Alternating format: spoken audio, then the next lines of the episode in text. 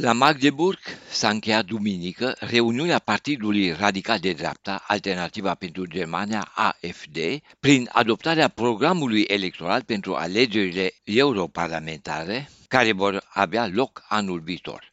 Programul a fost adoptat cu unanimitatea voturilor celor prezenți la Congresul din Magdeburg deși au existat numeroase voci care au susținut o linie maximalistă privind așa numitul Dexit, adică plecarea Germaniei din Uniunea Europeană și din NATO, copreședinta partidului Alice Weidel a reușit să impună un program mai moderat. Cererea radicală de a părăsi imediat Uniunea Europeană ar fi fost dăunătoare pentru AFD și ar fi fost în contradicție cu electoratul conștient de utilitatea economică a prezenței germane în structurile UE. O ieșire din UE ar însemna pentru Germania pierderea rolului de națiune exportatoare și a unor multiple avantaje.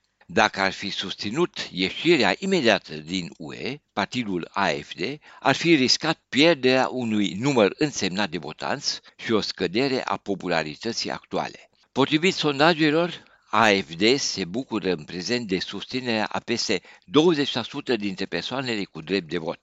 În Germania de Est, AFD se află pe primul loc. Desigur, discuția despre Dexit nu s-a încheiat fracțiunea radicalilor, care a promovat ani de zile ideea ieșirii din UE, nu se va liniști și va continua să-și promoveze euroscepticismul și concepțiile suveraniste, înrudite cu doctrinele tuturor partidelor naționalist-autoritare, inclusiv cu cea a formațiunii AUR, Alianța pentru Unirea Românilor, activă în România și în Moldova. Programul electoral cuprinde mai multe formule de compromis pentru a capta bunăvoința radicalilor, în frunte cu candidatul numărul 1, Maximilian Krach, născut în 1977, un extremist din tabăra lui Björn Höcke, șeful AFD din Turingia Estică, un negaționist și antisemit deghizat.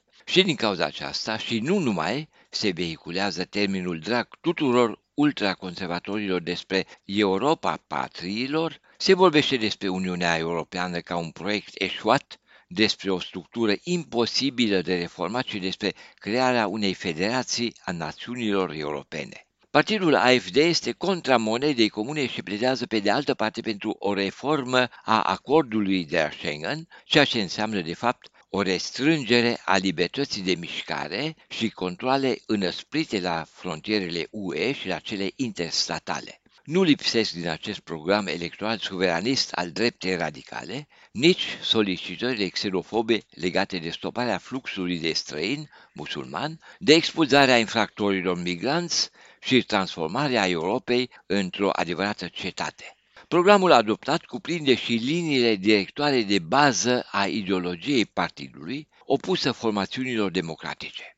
AFD neagă problema încălzirii globale și vorbește despre isteria climatică irațională. În consecință, se opune restrângerii folosirii energiei fosile și cere redeschiderea centralelor atomoelectrice din Germania. Totodată, solicită anularea sancțiunilor contra Rusiei, redeschiderea gazoductelor și normalizarea relațiilor socioeconomice cu Moscova. În ceea ce privește politica demografică, AFD susține familia tradițională și se opune căsătoriei unor persoane de același sex. Alternativa pentru Germania dorește în același timp să îngrădească dreptul la avort, prezentându-se ca un partid care luptă pentru păstrarea rolurilor sociale tradiționale. În domeniul cultural, AFD se opune promovării unei culturi a rușinii, adică a tematizării istoriei colonialismului, care, în opinia partidului, ar echivala cu o culpabilizare a albilor. De aceea, AFD se opune redenumirii unor străzi sau îndepărtării unor monumente. Mai mulți politicieni germani au criticat lipsa de distanțare credibilă a popularilor europeni față de dreapta radicală. În acest context, a fost nominalizat europarlamentarul creștin-democrat german Manfred Weber, care prin călătoriile sale la Roma ar fi contribuit la subaprecierea și legitimarea politică a actualului guvern italian de dreapta. De la Berlin pentru Radio Europa Liberă, William Totoc.